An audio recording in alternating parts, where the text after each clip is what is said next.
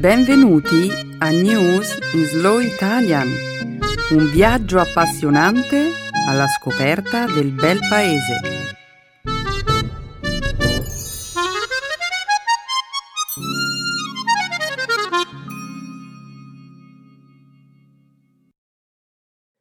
È giovedì 10 gennaio 2019. Benvenuti al nostro programma settimanale News in Slow Italian. Un saluto a tutti i nostri ascoltatori. Ciao Stefano! Ciao Benedetta! Un saluto a tutti! Nella prima parte del nostro programma parleremo di attualità. Inizieremo con il blocco delle attività amministrative del governo americano per la terza settimana consecutiva. Poi parleremo di un rapporto delle Nazioni Unite, pubblicato lunedì, che mostra una diminuzione delle condanne per traffico di esseri umani in Europa, nonostante l'incremento del numero delle vittime. In seguito vi racconteremo dell'allunaggio della sonda cinese Chang'e 4, avvenuto lo scorso giovedì, sulla faccia nascosta della Luna. Per finire discuteremo di come i gattini, la Nutella, la birra Moretti e gli spaghetti Barilla abbiano aiutato un politico italiano ad aumentare la propria popolarità. Parli forse di Matteo Salvini? Eh sì, Stefano. Sono sicura che avrai un sacco di commenti da fare su questa storia. Adesso però continuiamo a presentare gli argomenti della puntata di oggi. La seconda parte della trasmissione sarà dedicata alla lingua e alla cultura italiana. Nel segmento grammaticale vi illustreremo l'uso del passato remoto. Infine, concluderemo il programma con una nuova espressione tipica della lingua italiana. Averne fin sopra i capelli. Molto bene, Benedetta. Iniziamo. Sì, Stefano, non c'è tempo da perdere. Che lo spettacolo abbia inizio.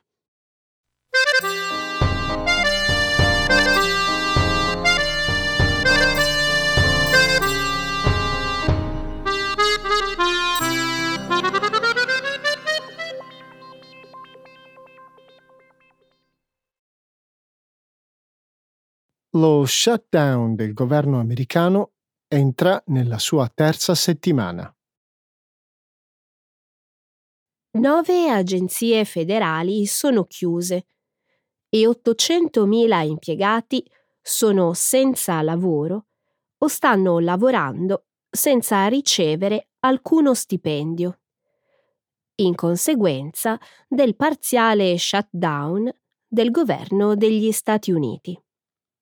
Il blocco delle attività amministrative è iniziato lo scorso 22 dicembre, dopo che il presidente Donald Trump e il Congresso non sono riusciti a trovare un accordo in merito allo stanziamento dei fondi per la costruzione di un muro al confine meridionale del paese.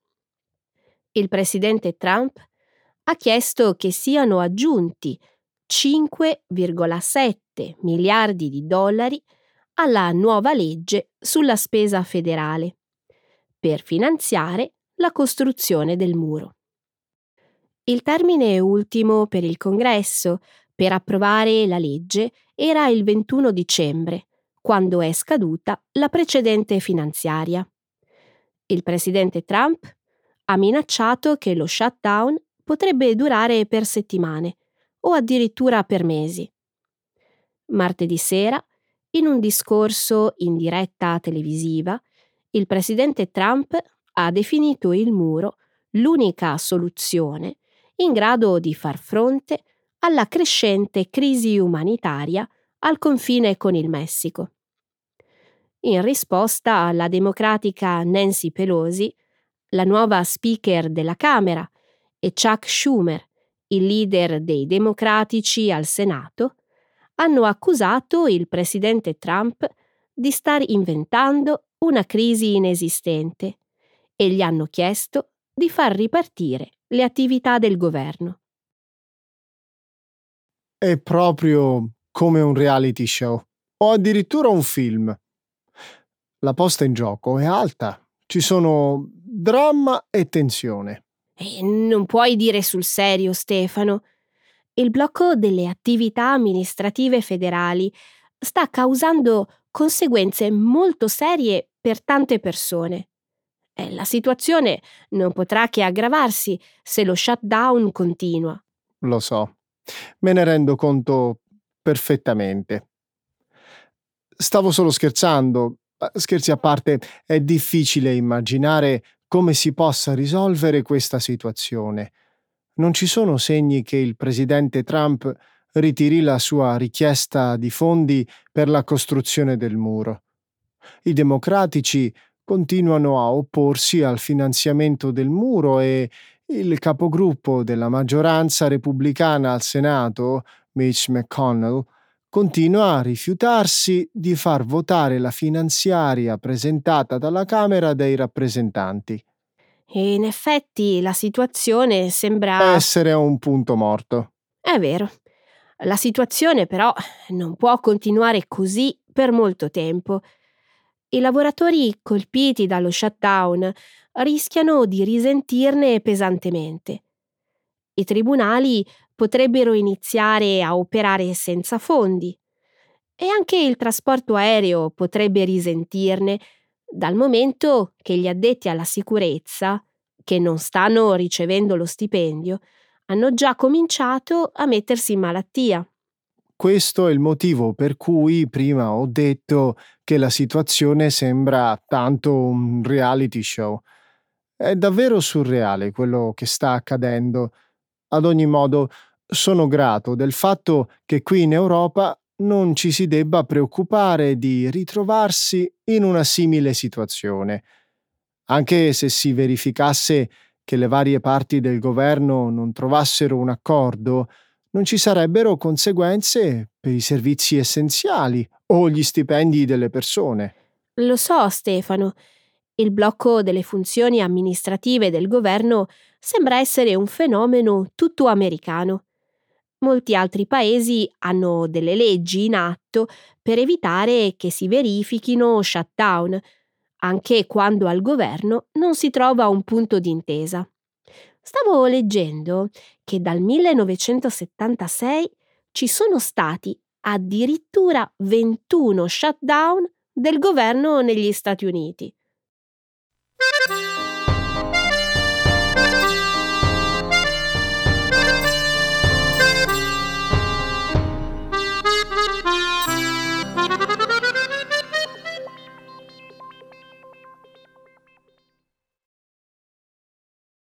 Secondo il rapporto delle Nazioni Unite, in Europa le condanne per la tratta di esseri umani sono diminuite, nonostante il crescente numero di vittime. Tra il 2011 e il 2016 il numero di condanne per traffico di esseri umani è diminuito del 25% in Europa, nonostante le vittime siano sensibilmente aumentate durante lo stesso lasso temporale. Queste sono solo alcune delle rivelazioni contenute in un rapporto pubblicato lunedì scorso dall'Agenzia delle Nazioni Unite contro la droga e il crimine. Nel 2016, l'ultimo anno di cui si conoscono i dati, in Europa ci sono state 742 condanne per traffico di esseri umani, rispetto alle 988 di 5 anni prima.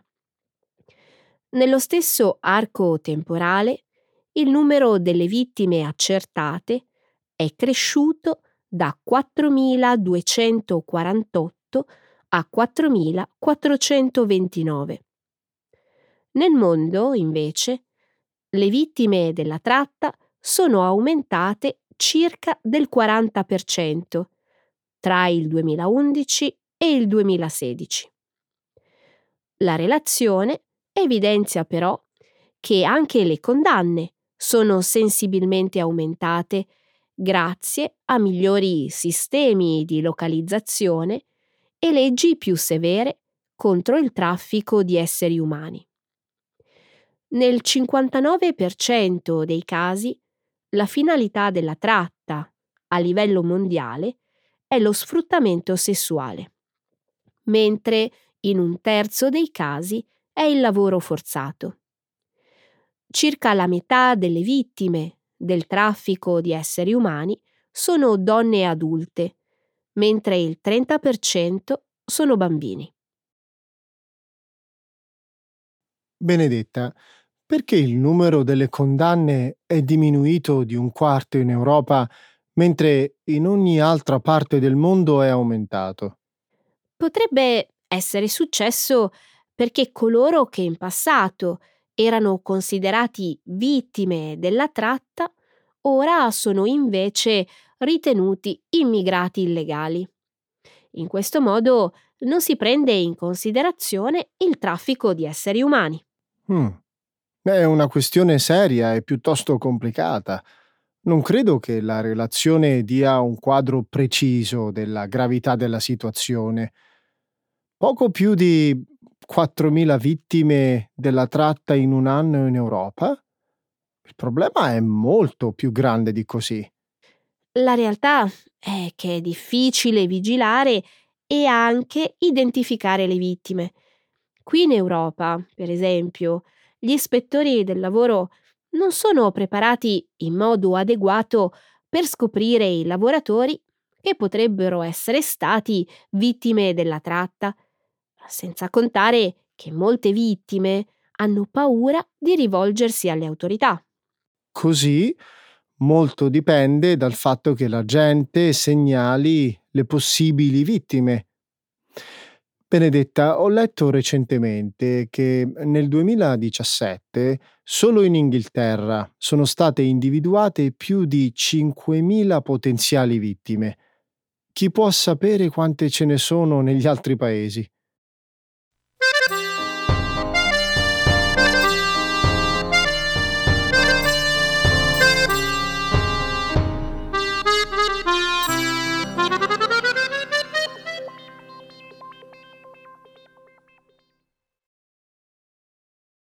Una sonda cinese esplora il lato nascosto della Luna. Giovedì scorso, alle 10:26, ora di Pechino, la navicella Chang'e 4 è atterrata sul lato nascosto della Luna. Un rover, trasportato dalla navicella, ha iniziato a esplorare la superficie lunare 12 ore dopo l'allunaggio. Le precedenti missioni di esplorazione della Luna sono sempre approdate sul lato visibile del satellite. Questo, quindi, è il primo tentativo di esplorazione in superficie del suo lato nascosto e più accidentato. Alcune navicelle spaziali sono precipitate accidentalmente sul lato nascosto della Luna, in seguito ad avarie o dopo aver completato le loro missioni. La faccia nascosta della Luna ha caratteristiche differenti dal lato che si vede dalla Terra.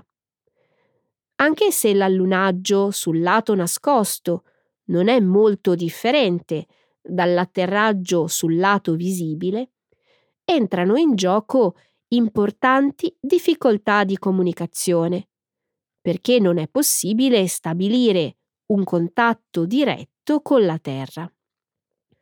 La sonda Chang'e 4 ha il compito di esplorare il cratere Von Karman, che si trova all'interno del bacino Polo Sud Aitken.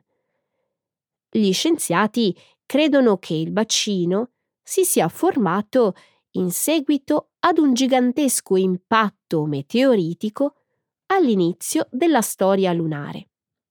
Il bacino ha un diametro di 2500 km e una profondità di 13 km ed è uno dei più grandi crateri da impatto del Sistema Solare, oltre a essere il più grande, profondo e vecchio bacino lunare.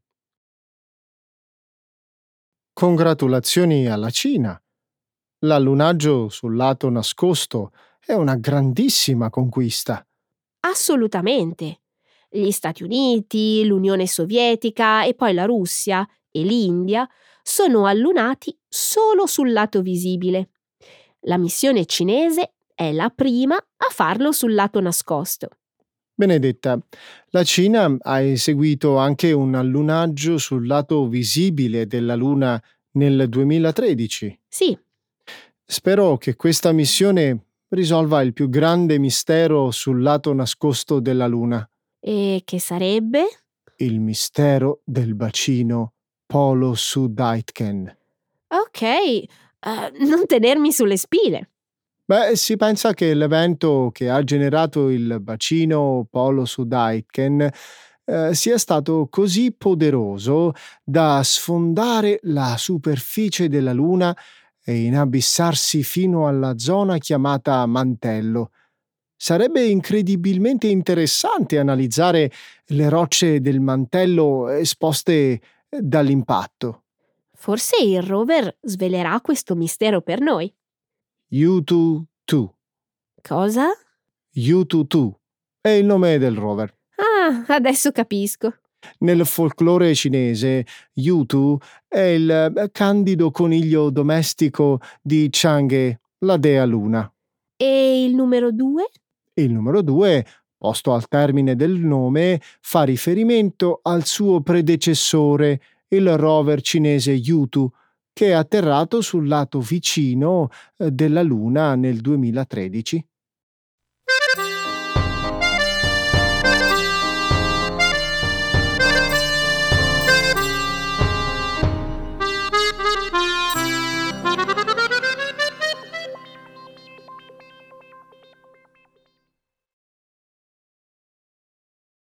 Che cosa piace a Matteo Salvini? Matteo Salvini, il ministro italiano dell'Interno, così poco incline ai compromessi, vice primo ministro e capo del partito anti-immigrati della Lega, ogni giorno condivide il suo amore per la Nutella, i gattini, la pasta Barilla, il vino Barolo, la birra Moretti, con continui aggiornamenti di stato sui vari social media. Un anno dopo aver scombussolato la scena politica italiana con le sue idee di estrema destra, Salvini, oggi il politico italiano più potente, è diventato il simbolo di come avere successo nell'era dei social media. Gli aggiornamenti di stato di Salvini, però, non servono esattamente a farsi pubblicità. Sono parte di una strategia accuratamente studiata e di grande successo per mostrarsi come un uomo del popolo in un momento in cui la simpatia per l'élite è minima. Salvini usa in modo esperto i suoi popolarissimi account Facebook, Instagram e Twitter per condurre mirati attacchi politici. Li usa per demonizzare i suoi oppositori e instillare la paura nei confronti dei migranti. Non a caso, in molti video dal vivo e comizi pubblici sfoggia un'ampia collezione di uniformi da macio. Presidente Trump, temo che lei non sia più il politico più seguito sui social media. Si sposti al secondo posto, prego. Probabilmente è vero. Il consenso nei confronti del signor Salvini è più che raddoppiato in meno di un anno. ha oltre 3 milioni di utenti che lo seguono su Facebook, più di 1 milione su Instagram e 943.000 su Twitter. E hai ragione tu, Stefano. La presenza di Salvini su Facebook supera spesso quella del presidente Trump. Questo significa che conosce bene come funzionano i social. La cosa più importante per un politico nell'era dei populismi è mostrarsi come un uomo del popolo. Quindi è questo che i suoi sostenitori vogliono vedere? Apparentemente sì. Infatti condivide le sue vacanze, dove appare a petto nudo sulla spiaggia, guidando una moto d'acqua della polizia o facendo il DJ con un cocktail in mano. A petto nudo? Come il presidente russo Putin? Come Putin, o magari come il duce Mussolini. Mussolini? Sì. Salvini ha volutamente ripreso la figura di Mussolini, che spesso si faceva ritrarre a petto nudo all'inizio della sua dittatura. Beh, il signor Salvini è in buona compagnia.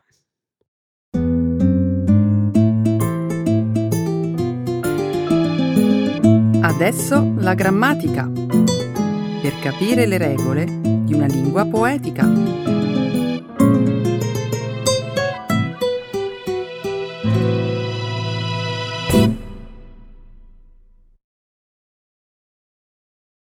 General Introduction to the passato remoto.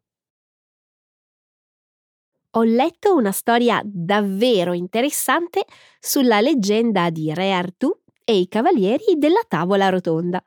Raccontami tutto, sai che vado pazzo per le vicende del ciclo bretone. Pare che in provincia di Siena ci sia un luogo che lega la leggenda di Re Artù a un personaggio storico italiano. Si tratta dell'eremo di Montesiepi, un piccolo complesso religioso famoso per ospitare la spada nella roccia di San Galgano. Stai dicendo che esiste una versione italiana della leggendaria Excalibur? Davvero buffo! Non ne ho mai sentito nulla. Secondo me è solo una trovata turistica. Aspetta di sentire la storia prima. Galgano Guidotti era un cavaliere medievale che visse nella seconda metà del XII secolo. Dopo una vita dissoluta e brava, Guidotti decise di convertirsi al cristianesimo. Rinunciò ai piaceri mondani, scelse di vivere una vita morigerata e spirituale e promise di non usare più la sua spada contro nessuno. Come segno della sua promessa, conficcò la sua spada in un terreno roccioso e divenne un eremita. E quella spada oggi è ancora nello stesso posto dove l'aveva conficcata Guidotti? Sì, l'arma è disposta in modo da apparire come una croce e oggi è custodita in una teca trasparente che la protegge da atti vandalici. In passato, infatti, non sono mancati i tentativi di estrarre la spada dalla roccia per imitare le gesta di Re Artù. Qualcuno c'è mai riuscito? Ovviamente no. Chi ha provato ad estrarre la spada ha purtroppo commesso solo danni. Sai che, secondo alcuni studiosi, la spada di San Galgano sarebbe addirittura storicamente più importante della celebre Excalibur di Re Artù, che nessuno ha mai visto? In effetti, le vicende di Re Artù e dei cavalieri della tavola rotonda sono più che altro leggende. Galgano Guidotti, invece, è esistito veramente e ci sono documenti che lo dimostrano. Anche la sua spada nella roccia è autentica. Nel corso degli anni sono stati fatti diversi esami metallografici che hanno confermato che effettivamente l'arma risalirebbe al XII secolo. Devo ammettere che la leggenda di San Galgano è davvero affascinante e che non ha nulla da invidiare a quella di Re Artù. E più ci si addentra nella storia e nel culto del santo, più la trama diventa intrigante. Ci sarebbe ancora tanto da raccontare. Prima hai accennato al fatto che la leggenda di San Galgano e quella di Re Artù sono collegate. Puoi spiegare cosa avrebbero in comune? I legami sono tanti, a partire dal nome Galgano, tanto simile a quello di Galvano, uno dei cavalieri della tavola rotonda. Poi c'è quello della Via Francigena, che attraversa la Val di Merse in Toscana e la collega con la Francia medievale di Chrétien de Troyes, autore del ciclo bretone. Dunque, la leggenda della spada nella roccia di San Galgano potrebbe essere arrivata in Francia grazie a qualche eremita o pellegrino che percorse la Via Francigena? Sì, secondo gli studiosi il mito della spada nella roccia di Re Artù nacque in Toscana alla fine del 1100, anche se le vicende narrate nel ciclo bretone sono di molti secoli prima. Ecco le espressioni, un saggio di una cultura che ride e sa far vivere forti emozioni.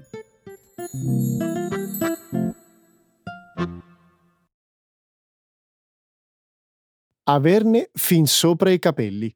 To be fed up with. To have it up to here. To be sick and tired. Non credi anche tu che il 2018 sia stato un anno speciale per i prodotti alimentari italiani? Dopo i bagordi delle festività appena finite, vuoi ancora parlare di cibo? Non ne hai fin sopra i capelli, Stefano. Tranquilla. Non voglio parlare di cibi e ricette. Lasciami spiegare. Il 2018 è stato proclamato l'anno del cibo italiano. Lungo tutta la nostra penisola, da nord a sud, c'è stato un susseguirsi di manifestazioni, iniziative ed eventi culturali per celebrare le eccellenze alimentari e gastronomiche del nostro paese. Non ne sapevo nulla.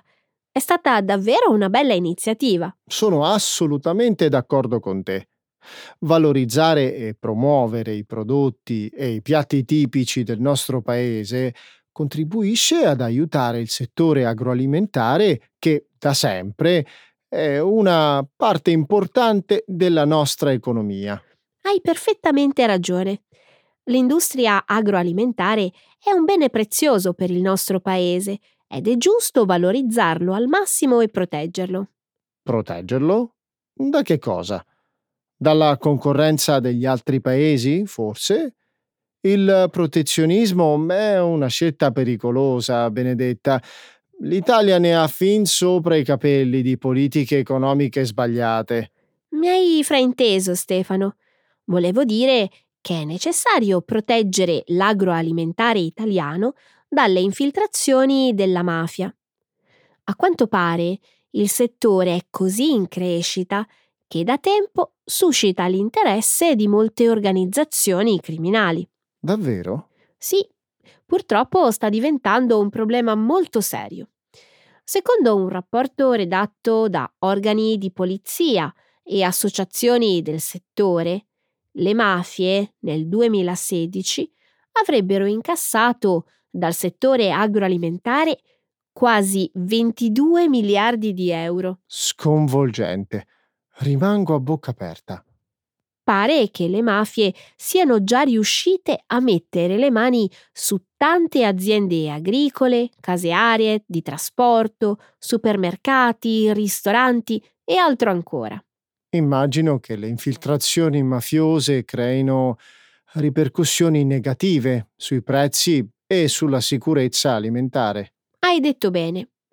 Purtroppo le attività illecite della mafia distruggono la concorrenza e il libero mercato, soffocano gli imprenditori onesti e soprattutto compromettono in modo grave la qualità e la sicurezza dei prodotti. Immagino che i commercianti che sono costretti a subire le ingerenze mafiose ne abbiano fin sopra i capelli di questa situazione. Mi domando perché non si ribellino. Certo che ne hanno fin sopra i capelli. Tuttavia, non penso sia così semplice sottrarvisi, soprattutto quando si temono ritorsioni. Molti imprenditori, per tutelarsi, hanno aderito ai consorzi di tutela, associazioni che richiedono ai soci la certificazione antimafia rilasciata dalla prefettura e che garantiscono al consumatore finale prodotti mafia free. Come dice il famoso detto, l'unione fa la forza. Verissimo. Per farti alcuni esempi, due consorzi di tutela sono quello della mozzarella di bufala campana DOP e quello dei prodotti del Parco dei Nebrodi in Sicilia. Spero che queste associazioni si diffondano su tutto il territorio nazionale. Lo spero anch'io. Dopotutto, per fermare la mafia occorre il coinvolgimento di tutti, cittadini, imprenditori, forze dell'ordine e politici.